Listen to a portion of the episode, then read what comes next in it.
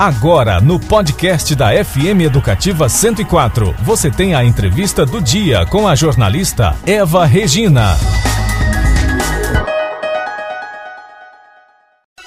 sete horas e quarenta e dois minutos. Mato Grosso do Sul liderou desde o início do plano de imunização o trabalho de vacinação e chegou aí ao percentual de cinquenta por cento da população com o esquema vacinal concluído. Sobre estes e outros assuntos, vamos conversar agora, ao vivo e por telefone, com Ana Paula Goldfinger, da Coordenadoria Estadual de Vigilância Epidemiológica. Bom dia, coordenadora. Bom dia. Já existe uma previsão de quando podemos chegar a esse índice máximo, né, para poder atingir aí a tão esperada imunidade coletiva? Então, é, assim como, como a gente sempre diz desde o início da campanha, né, a gente está refém do quantitativo de doses ainda, né? Então, é, o Estado fica muito a depender do recebimento das doses para a finalização desses esquemas. Então, depende mesmo das entregas, né? Visto que, ultimamente, as entregas têm sido mais recorrentes, né? Mais, mais certas e com, com, com quantitativos, assim, maiores. Então, a gente está conseguindo avançar mais. Então, acreditamos que tão logo a gente consegue finalizar, né? A gente está em setembro, talvez final de outubro, novembro, a gente já tenha finalizado. Falando agora sobre a terceira dose, né, de reforço, ela será necessária até quando e quais serão as faixas etárias? Ela deve chegar também a, a, aos mais novos? Isso. É, a gente iniciou pelos idosos, né, que são pessoas, na verdade, que a maioria já são imunocomprometidas, têm é, uma doença pré-existente, né, na sua maioria, e foram os primeiros a serem vacinados, né?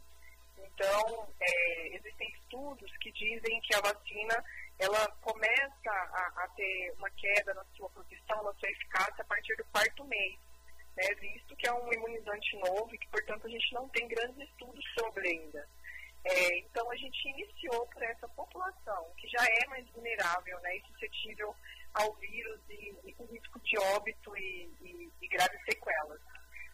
O governador Reinaldo Azambuja, ele quer discutir, né, com os municípios um plano de busca ativa de pessoas que não se vacinaram, né? Já existe um levantamento do número de pessoas que deixaram de se vacinar dentro da campanha que está sendo desenvolvida. Me parece que Campo Grande, esse número pode chegar a cinquenta mil, né? Isso. Na verdade, a gente tem ainda um, um quantitativo muito, muito alto, né, de pessoas para serem imunizadas, e realmente são aquelas que não, de alguma forma não aceitaram ainda a vacina, né? É, então, a gente vai ter que fazer uma estratégia diferente de busca ativa mesmo, né? De convencimento, e o que torna a campanha agora um pouco mais lenta, já que ela está chegando ao final, e que a gente vai ter que trabalhar com outro tipo de estratégia, né? Pra, talvez agora o drive não funcione para quem não, não entende a importância da vacina, né? A gente tem que realmente É, ir até essas pessoas e, e tentar, de alguma forma, convencê-las dessa importância. Ana Paula, o ministro da Saúde, Marcelo Queiroga, disse que a vacina é sobrando aí nos estados. Aqui em Mato Grosso do Sul, estamos tendo problemas com falta de doses ou está tudo ok, hein, Ana? Então, a gente teve aí realmente o desabastecimento da vacina AstraZeneca, né, para a finalização da segunda dose. É, a gente está recebendo ela hoje, porém o quantitativo ainda é insuficiente, visto a demanda que a gente teria de D dois, mas como foi liberado é, a oferta de, a, da intercambiabilidade, né, com, preferencialmente com a Pfizer, e a gente tem um quantitativo é, grande, a gente tem, como eu disse, a gente tem recebido um quantitativo grande de vacina, principalmente da Pfizer, que, tá, que é a vacina que a gente está conseguindo entregar com maior facilidade, né? E, e tem até uma ótima aceitação até mesmo da população, que isso é muito importante. É, então, assim, no momento a gente não tem falta de imunizante no estado, tá? A gente está com imunizante, não vou dizer que a gente está em sobra, porque nós temos, é, os municípios estão trabalhando de maneira, assim, é, forte mesmo, dia a dia, de segunda a segunda está sendo ofertado. A gente está vendo que eles estão tendo que É, fomentar estratégias que talvez o Estado nunca tenha visto, né? Já que é uma campanha, porque eu, eu digo que as campanhas elas têm data para iniciar, porque é campanha. Ela tem data para iniciar e tem data para finalizar, diferente dessa. Né? A gente está em campanha já há oito meses, né? Então, é, eu digo que falta do imunizante no momento o Estado não tem, nem sobra, tá? A gente está conseguindo aplicar com rapidez. Agora são sete e quarenta e sete, nós estamos conversando ao vivo por telefone com Ana Paula Goldfinger, que é coordena, da Coordenadoria né, Estadual de Vigilância Epidemiológica.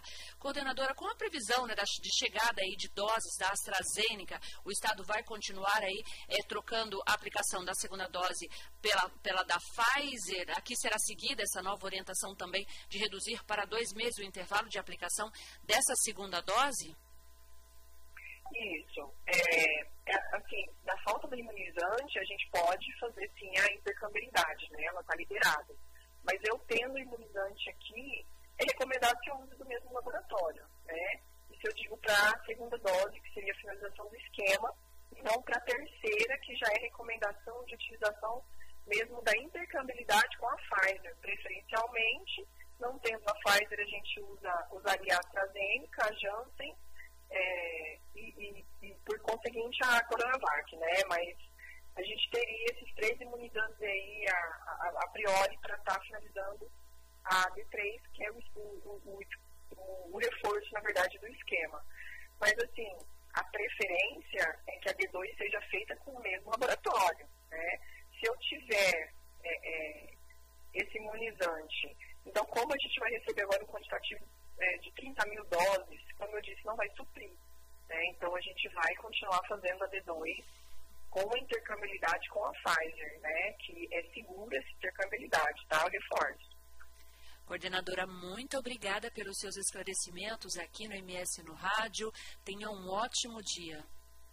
Obrigada, eu que agradeço e estou à disposição. Um abraço. Você conferiu a entrevista do M S no Rádio com a jornalista Eva Regina.